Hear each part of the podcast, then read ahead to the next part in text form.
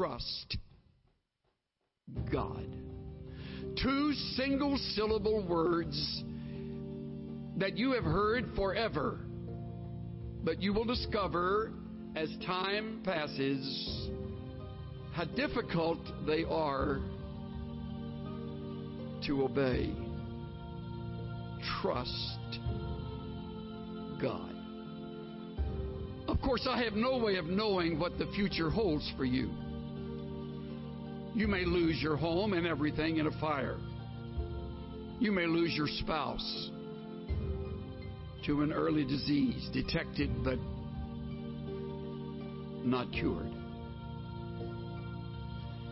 You may lose your dreams, your hopes. You may lose a relationship that you have cultivated over the years. All losses are painful. We prayed just as hard for my father when his health went downhill as we did for my mother. We quoted the same scriptures. We asked God to restore his health, to let him live. But my father went to be with the Lord. It didn't happen the way I wanted. There will always be unanswered questions. Why didn't my loved one make it? Why am I not getting better? Why did this person leave? Some things are not going to make sense, but God wouldn't have allowed it if He wasn't going to bring good out of it. You may not see it at the time, but God knows what He's doing. He has your best interest at heart. It's not random, it's a part of His plan. Trust in the Lord with all your heart. And lean not to your own understanding. In all your ways, acknowledge Him, and He will make your paths straight. All your heart, all your ways. Trust. Trust. But what about when things aren't going our way? Our prayers aren't being answered. The problem isn't turning around. We're not seeing favor. Too often we get discouraged. Think, God, why aren't you doing something? You can see I'm being mistreated. My health isn't good. I worked hard, but I didn't get the promotion. We think when it changes, we'll be happy. When I meet the right person, when my health improves, when we have this baby, then we'll have a good attitude. That's conditional trust. God, if you meet my demands, if you answer my prayers the way I want, on my timetable, then I'll be my best. The problem with conditional trust is there will always be things we don't understand. Something that's not happening fast enough. It didn't work out the way we wanted. If I would have had conditional trust, I would have gotten upset, bitter. God, why didn't you answer my prayers? The truth is, God did answer my prayer. It just wasn't the way I wanted. Are you mature enough to accept God's answers even though they're not what you were hoping for? God is a sovereign God. We're not going to understand everything that happens. Faith is trusting God when life doesn't make sense. God doesn't take us in a straight line. There'll be twists, turns, the disappointments, the loss, the bad breaks. They're all a part of His plan. But if you have conditional trust, you'll get discouraged and think, why is this happening? I'm going the wrong way. But God is still directing your steps. Trust Him when you don't understand. Trust Him even when it feels like you're going the wrong direction. Living worried, frustrated, disappointed, that takes our passion. It steals our joy, and it can keep us from seeing God's favor. And sometimes the closed doors, the disappointments, they are simply a test. God wants to see if we'll trust Him when we don't understand it, when life doesn't make sense. We have to show Him that we don't have to have the house to be happy. If we don't have the baby, we're not going to live bitter and sour. You're believing for your health to improve. But when you can say, if it doesn't get better, God, I'm still going to honor you. I'm still going to be my best. When God sees that you don't have to have it, many times like Him, God will give you back what you were willing to give up. Are you living frustrated because your prayers aren't being answered the way you want? Your plans aren't working out? Take the pressure off. God is in control. He knows what's best for you. You're not always going to understand it. If you did, it wouldn't take any faith. I'm asking you to trust Him unconditionally. If you'll do this, I believe and declare God is going to work out His plan for your life. He's going to open the right doors, bring the right people, turn negative situations around, and take you to the fullness of your destiny.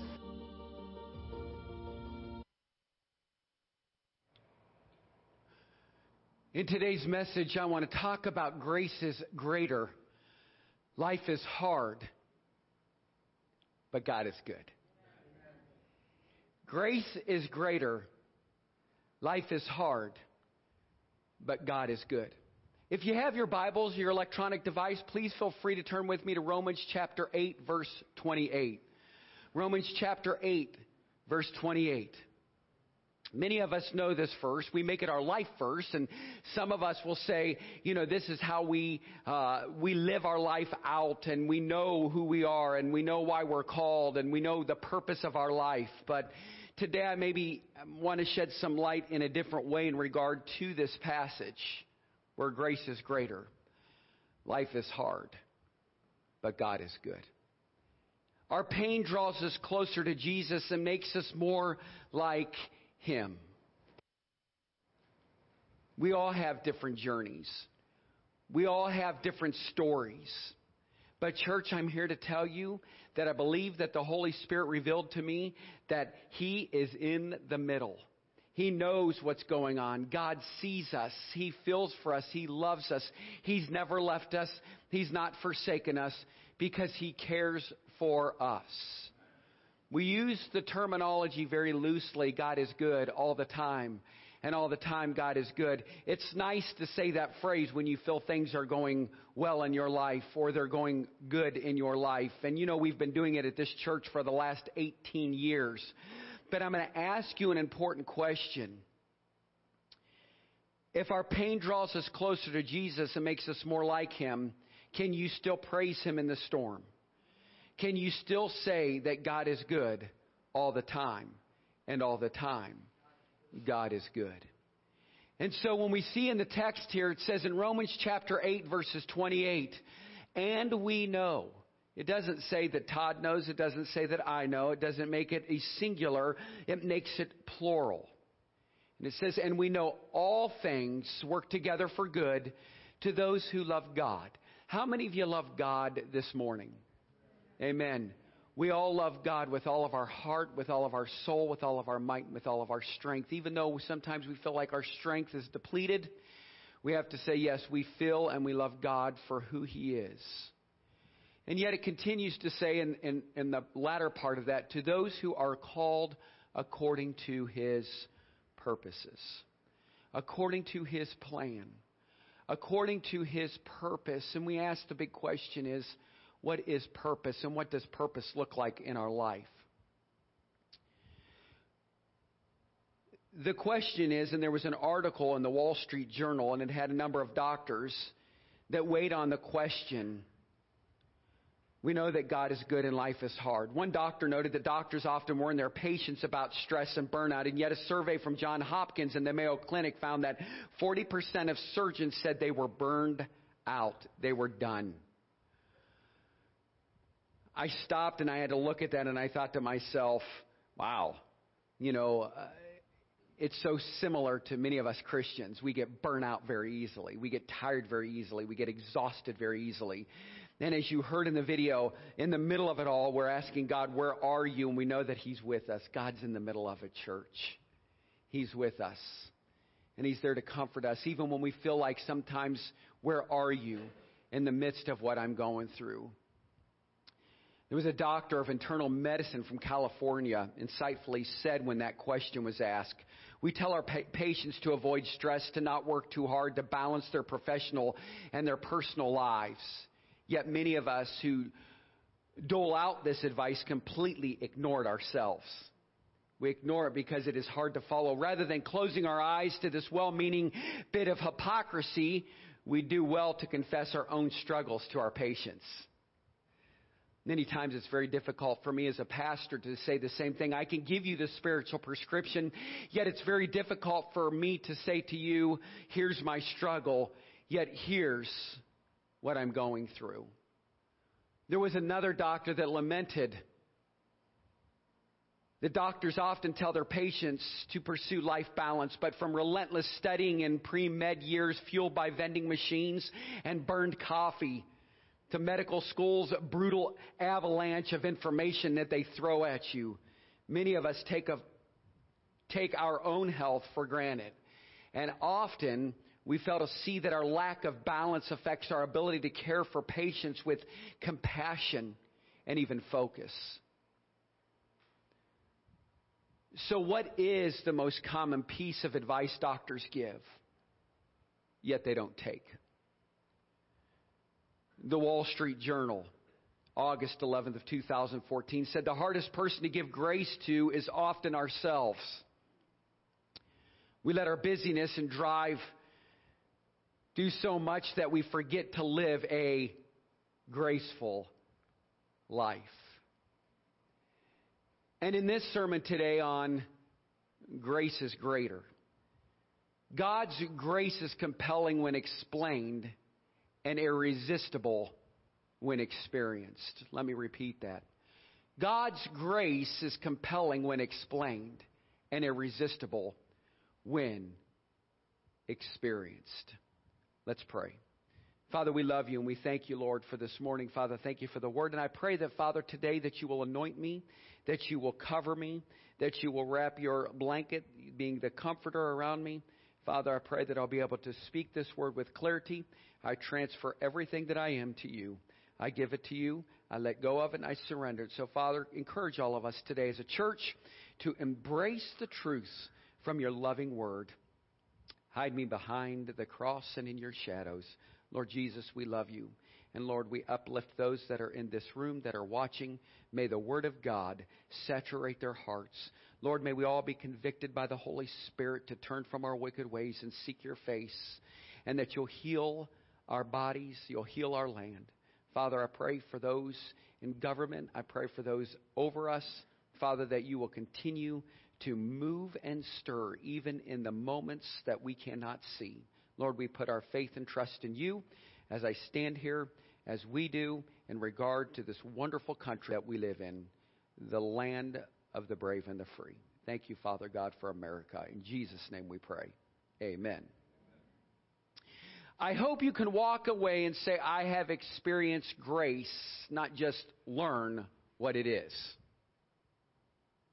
Interesting, isn't it? Grace is greater than our mistakes. Grace is greater than our bitterness. Grace is greater than our hurts. And grace is greater than our vengeance. We must look at how these keep us from giving grace and letting it flow to others. Amen? It's very easy to take matters into our own hands. We must discover the importance of forgiving even those who try to hurt us. Not for their benefit, but for our own as followers of Jesus Christ.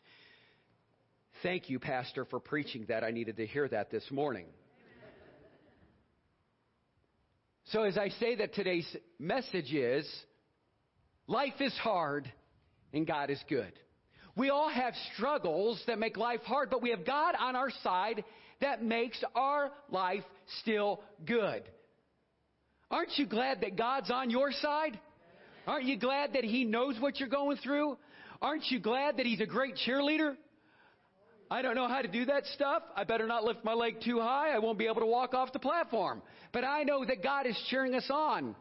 And when we feel like we're being depleted, when we feel like others are against us, when we feel like the adversary's after us, we know that God is for us. And church, don't you think for one minute that whatever struggles you're going through, that he is intimidated by, you go to him. He already knows it. That's what I think is cool about it. Because God's in the middle. I should have labeled that this morning. I woke up this morning and uh, I just thought it was kind of cool as all this was, was just coming to mind. I'm going to tell you a little bit about a uh, missionary couple from Sweden. Back in 1921, David and Svea Flood went with their two year old son to the heart of Africa. They met up with another missionary couple, and the four of them decided to take the gospel to a remote area where people had never heard about Jesus. Sounds kind of familiar, doesn't it? Did y'all enjoy Brother Jerry last week? Don't you just love his heart? Well, I want all of you to know, and I'll kind of incorporate this here. Don't know if you have it, but um, I'm just throwing this out there right now. But uh, last week, because of your kindness and because of the Holy Spirit stirring up uh, within the, the service, I just want you to know that last week's offering uh, was a wonderful, gracious gift to this missionary. And uh, Steve was able to present him with a check of five thousand $537. Praise the Lord. Amen.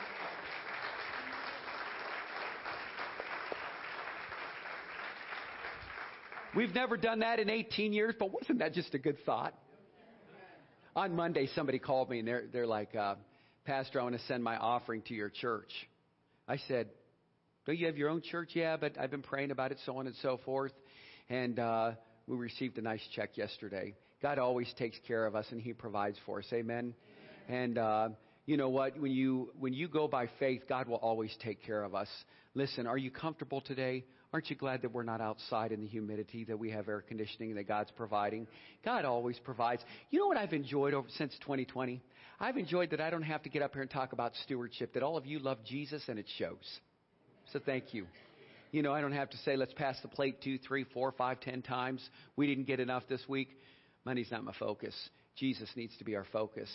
And I think that that's what's truly the heartbeat of New Hope uh, here in Tallmadge because our heart truly is about getting people the gospel of Jesus Christ to remote areas where people have never heard about Jesus Christ before. So be, please be in prayer for Brother Jerry he's there right now. So I don't know if you heard him say that, but he left on Tuesday. So he's actually there and, uh, he said, uh, Pastor, I'm going to be taking pictures. I said, You better take pictures, and I want to hear what we've done. Do you know it only takes $7,000 to build a church? Isn't that amazing? Remember the one, one church building that just had the one wall? And uh, so there we were last week as we presented him. And you know it was great? He, uh, he just wept and wept and wept. He said nobody's ever done that for him before. So I'm glad we, I'm glad I had the opportunity to listen to the Holy Spirit and be able to, that we, we as a church gifted him with, with last week's offering and budget. And so that's just exciting for me. Well, let me continue to tell you about this wonderful couple, David and Svea Flood. Well, unfortunately, when they arrived, the chief of the tribe wouldn't let them live in the village. They were first forced to live about a mile away, and their only contact with anyone from the village was this small young boy whom the chief allowed to come sell them food. So Svea ended up uh, leading that young boy to faith in Jesus Christ. But that was their only progress. They never had contact with anyone else from the village. And eventually, the other couple contracted malaria and they left the mission field. The floods were on their own. And soon Svea, who was pregnant, also contracted malaria. She died several days after giving birth. Her husband dug a crude grave, buried his 27 year old wife, and went back to the main mission station. He gave his newborn baby girl to the missionaries there and said, I'm going back to Sweden. I've lost my wife. I obviously can't take care of this baby. God has ruined my life.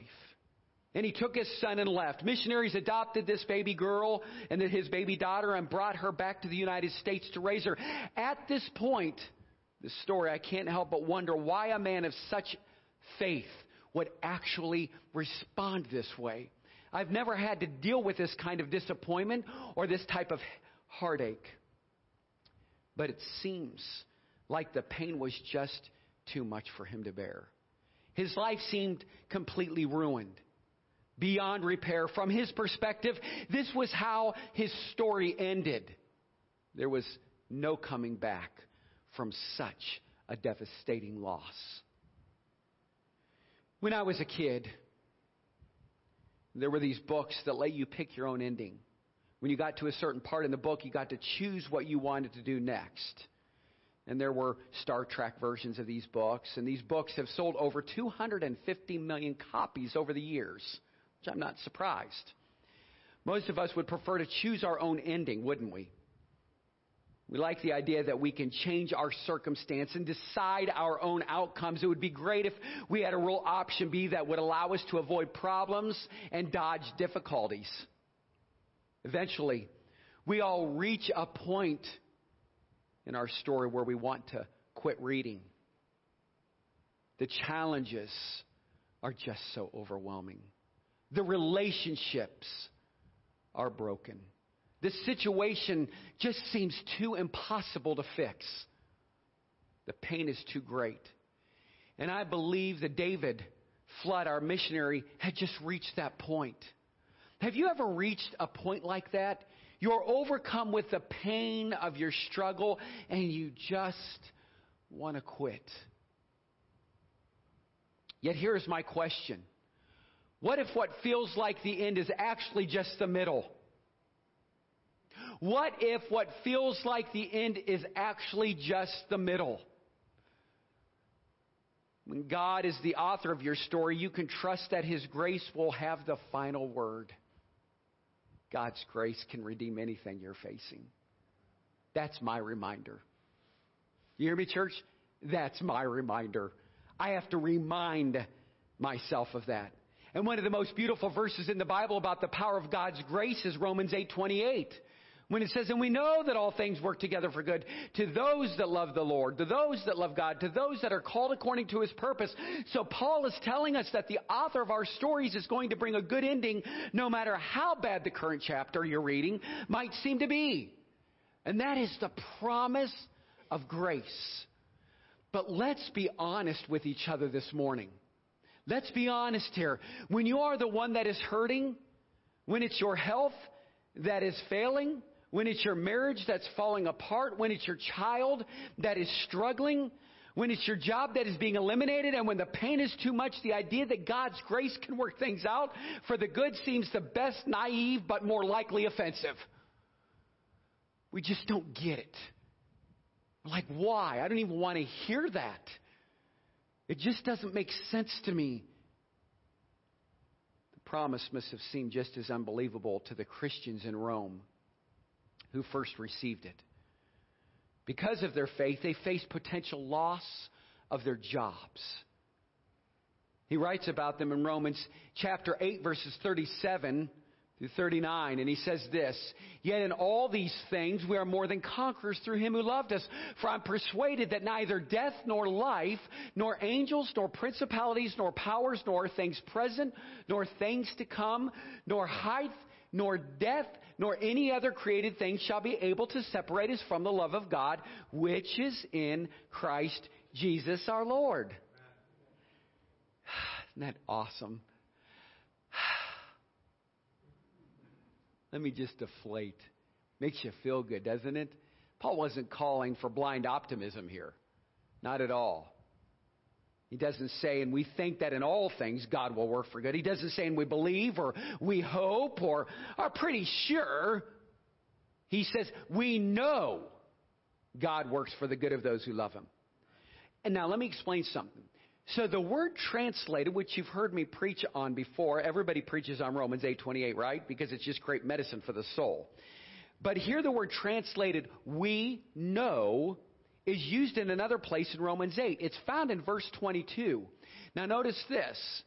Paul's talking about how bad this world is, and he writes, For we know that the whole creation groans and labors with birth pains together until now. We know that the whole creation has been groaning as in the pains of childbirth right up to the present time. Paul is saying two things that are absolutely true. What are they? Let's look at them. One, life is hard and God is good. Look to the people around you and say, life is hard. But now look at him with confidence and say this God is good. Paul is completely sure about these two truths. But the space between the two, sometimes he feels like it's an eternity. And it does feel like that, doesn't it? Some may like to receive a spoiler alert. Someone lets us know how it will end. Paul doesn't give a spoiler alert, but he does tell us how the story ends. Because of grace, we know in all things God, God works for the good of those who love him and are called to his purpose. Sometimes you just have to keep reading. Now we're going to pause there just for a minute because I want to return back to the story of David Flood. David Flood, the Swedish missionary who moved his young family all the way to Africa to see just one child, just one child come to faith. Then he lost his wife to malaria soon after she gave birth to their daughter, furious with God. David buried his wife, gave his baby back to Sweden with his, gave his baby back to the missionary couple from the United States, and then went back to Sweden with his small son. Well, that daughter was given the name of Aggie and grew up in the United States with Christian parents. And one day, she checked her mailbox and for some unknown reason found this Swedish magazine.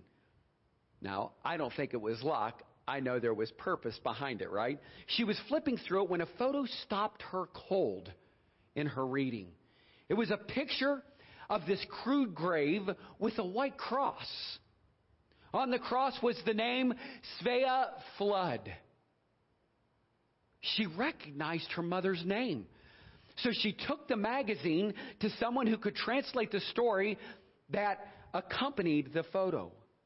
Aggie sat and listened to the story about the work her mother had done as a young missionary's wife. Sometime later, she traveled to Sweden to find her father. Turns out that he had remarried, fathered four more children, and basically ruined his life with alcohol. After an emotional meeting with her half siblings, Aggie brought up the subject of seeing her father. They hesitated and then explained. You can talk to him, but he's very, very ill. And you need to know that whenever he hears the name of God, he flies into a rage. Well, Aggie wasn't deterred by what they said. She walked into this tiny apartment, saw empty liquor bottles everywhere, and approached the 20, I'm sorry, approached the 73 year old man who had deserted her years before. As soon as she said, Papa, he began to cry and apologize profusely. She smiled, It's all right, Papa. God took care of me. Instantly, he stiffened and his tears stopped. God forgot all of us, he said, turning his face to the wall. Our lives have been like this because of him. Papa, Aggie said, I've got a story to tell you, and it's a true one. Listen closely. The little boy you and mama led to the Lord grew up to lead his entire village to faith in Jesus. The one seed you planted just kept growing and growing and growing. Today, more than 600 African people are serving the Lord because your faithful call of God in your life. Listen, Papa, you didn't go to Africa in vain. Mama didn't die in vain. You see, Papa, Jesus loves you. He has never, ever hated you. Yet this old missionary, David was stunned. His muscles relaxed. And their conversation continued. By the end of the day, he had come back to God. He had resented for so many decades, and within weeks he walked through the doorway of death and into his eternal home with God in heaven. I'm thankful for what God did as David Flood lived out his last weeks on earth. But I can't help but think that David could have handled his pain so much better if he just hadn't lost his faith in God's goodness. If only he would have believed that God's grace is greater. What if, instead of closing the book, he would have just kept reading? What if?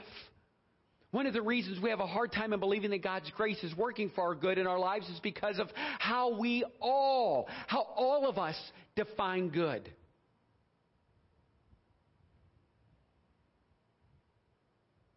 We tend to think God working for our good means we won't experience pain. and will somehow be exempt from the suffering of this world. But God's definition of good is different from that.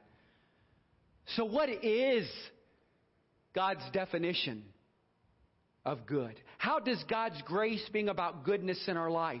I'll give you two points and then we'll close. You can know God's grace is working in your pain to draw you closer to Jesus. You can know God's grace is working in your pain to draw you closer to Jesus. But I'm already close to Jesus, Pastor. Are you?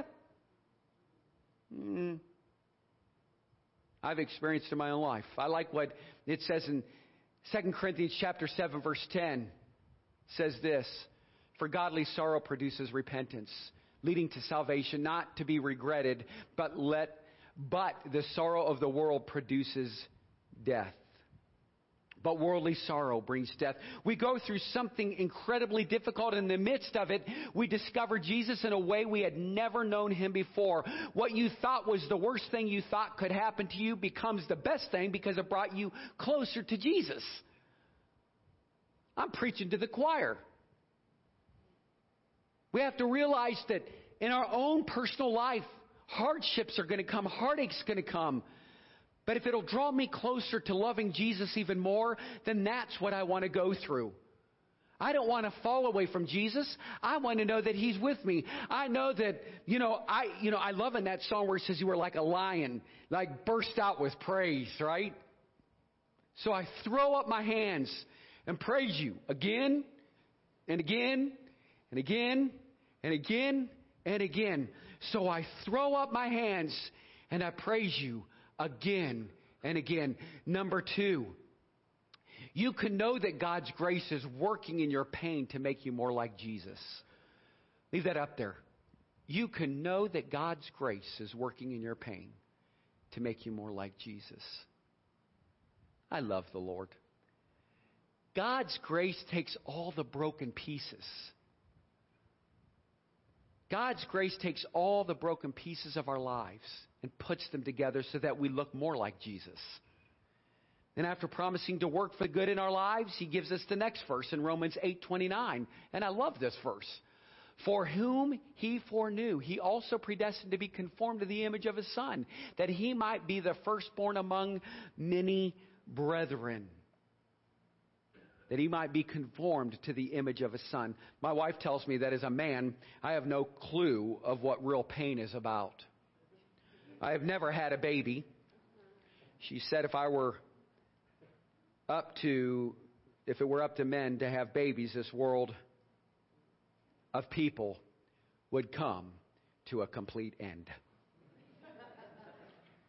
The closest thing to having childbirth is to pass a kidney stone. Amen. Amen. I had to say that. I thought about you, Van. I once stubbed my toe, so I know what that's like. Becky said that may be true for a male, but the person who wrote this study had never been in labor for 10 hours and given birth, right?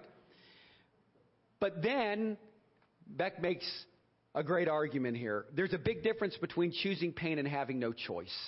Meaning that women are tougher because they consciously choose to have pain, whereas a man has never chosen to pass a kidney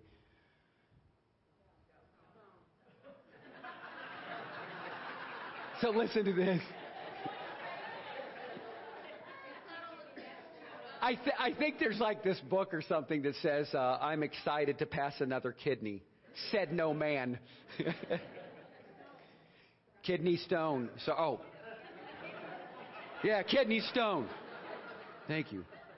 Sorry, there was a type. You know, Jay gets me all the time. He's like, Pastor, did you mean this? And I said, Did I mean what? So write that down in one of those things. When the pastor says passing a kidney, passing a kidney stone. Okay, let me go back to my notes here. Okay, so you guys, you all have a good point, right? Uh, but why would a woman choose to go through it again? It is because she knows it is pain with a purpose. Isn't that interesting? She knows that it's pain with a purpose. Once the labor is done and her child is with her, she often wishes God would grant her another pregnancy. There's a purpose that comes from the pain of childbirth. And as long as we have confidence that pain has a purpose, we can find strength to endure. And Paul reminds us that God's grace that gives us confidence. His grace in our pain is a promise that whatever pain we go through in this life does not get wasted. It will give birth to something good. And I have people tell me everything happens for a reason. I know God has a reason for this. When the pain of life is so overwhelming, we are desperate to make sense of it. We think if there is a reason for it, the pain won't hurt so much, but I'm not sure there's always a reason. And even if there is, we won't always understand it, will we? Here's a way I've found to reframe this question. Instead of asking, what is the reason, we should ask, what is the purpose? What is the purpose? Because I don't know if there's always a reason, but I know God's grace has a purpose. Reason looks for a because, but purpose focuses on the for. Reason wants a logical explanation that will make sense out of whatever has happened, but I love this. Purpose offers us hope that whatever happens, God can work for good that whatever happens, God can work for good. God's grace to us in our pain is that our pain is not without purpose. God can work through it to make us more like Jesus. In 2 Corinthians chapter 2 verse 9 it says this: For to this end I also write that I might put you to the test whether you are obedient in all things. He says, My grace is sufficient for you, for my power is made perfect in weakness. Therefore, I will boast all the more gladly about my weaknesses, so that Christ's power may rest on me. You all want Christ's power to rest on you? Amen. Let me say this in closing. God started speaking to me before service. And I think I'll make it next week's message in regard to part two of this. This is kind of how he does things. Let me just show you all something. So when God starts speaking, I start writing. So I ran back to my office as the Lord started speaking to me. Don't miss next week because I'm gonna, I think I really do believe that God's going to give us some great truths to His Word. There was a child that was born with no arms. He struggled with many tasks that most kids had no trouble with. He tells of a time when he was very young when he was trying to get his shirt on. His mom and her friend stood watching him struggle. Mom's friend said, Why don't you help? Your poor child. Mom stood there with her arms folded and held stiffly at her side by her jaw clamped tight as she resisted every instinct and through gritted teeth responded, I am. I am Him. I know, I know you are going through suffering, or, or you're living with pain and see that God should do something to help. That God needs to show up right there, right then, and help you and free you from it. But consider the possibility that God in His grace is helping. And sometimes grace hurts so it can help. It is hard to find grace in disappointment. It's hard to find grace in abandonment. It's hard to find grace in betrayal. It's hard to find grace in cancer, but maybe God allows the cancer to help us take stock in our life and help those around us think about their own eternity. It's hard to find grace with a teacher who comes down really hard on you, but maybe to make you stronger. It is hard when you are looking for a job and it can't be found, but maybe God will use this time to bring you closer to Him. It is hard when it's very hard when your heart has been broken. But maybe God is trying to teach you about putting your hope in the wrong person or thing and placing your hope in Jesus Christ. Placing your hope in Him. God's grace to you is that He will work through your pain to accomplish His good purpose in your life.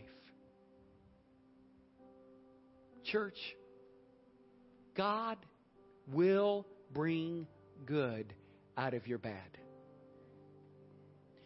God will bring good out of your bad. I've been preaching that to myself for a while. God will bring good out of your bad. And even if you can't currently see God, and maybe you can't see how God might be drawing you closer, getting glory from your pain, you still need to remember you're in the middle. This isn't the end of your story. You're in the middle. This isn't the end of your story. You know why? Because grace will have the final word. I would like to finish with these scripture verses because I want it to resonate in our hearts. And I want you to know that in my life, I ask myself the question Is it well with your soul, Todd? Is it well with you? In 2 Corinthians chapter 9 verse 8 it says this. And God is able to make all grace abound towards you, that you, always having all sufficiency in all things, may have an abundance for every good work. And then we continue in 2 Timothy chapter 1 verse 9, who has saved us and called us with a holy calling, not according to our works, but according to his own purpose and grace, which was given to us in Christ Jesus before time began. And then we finish with John 1:14. Not really finished, but we'll wrap it up here. And the Word became flesh and dwelt among us, and we beheld His glory, the glory as of the only begotten of the Father, full of grace and truth. And then, as we started with 2 Corinthians chapter 12, verse 8 and 9, concerning this thing I pleaded with the Lord three times that it might depart from me. Don't you love the number three? Don't you love numbers in the Bible? It's so important. But he said, I pleaded not once, not twice, but three times. God didn't take care of it the first time around. He didn't take care of it in the middle. It took three times, right? Concerning this thing, I pleaded with the Lord three times that it might depart from me. And he said to me, Listen, my grace is sufficient for you, for my strength is made perfect in weakness. Therefore, most gladly, I would rather boast in my infirmities, that the power of Christ may rest upon me. Paul knew what he was saying to the Corinthian church. Paul knew that he said, Listen, no matter what I'm going through, it's just for a season, it's just for a time. And I declare today that God is for us, He's not against us. And when God throws us lemons, we make lemonade. And when the bad ends up in our life, we become better, not bitter. And we know that God is on the throne and Jesus sits at the right hand of the Father and the Holy Spirit bears witness with us and that, they, that there is hope for each and every one of us. And we know that we're not victims, that we're victors. We know that Jesus is for us, not against us. Because why? We're children of the Most High God. And the word grace means unmerited favor. So accept and receive that all of His grace is sufficient for you. For in your weakness, I want Him, and I encourage you that you will come become strong and through Jesus Christ you will win. I promise you. Do you receive it this morning? Hallelujah. Let's rise to our feet as we pray. Father God, we love you and we thank you that, Lord, you are here with us today. That God, we realize that life can be hard, but God, you are good. And that your grace is all sufficient.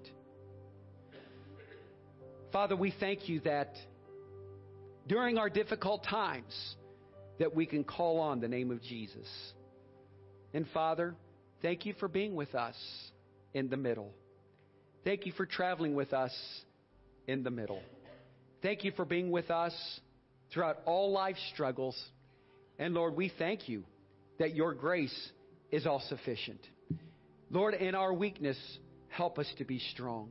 Lord, there's some in this room today that, Lord, are dealing with really that struggle in their own life.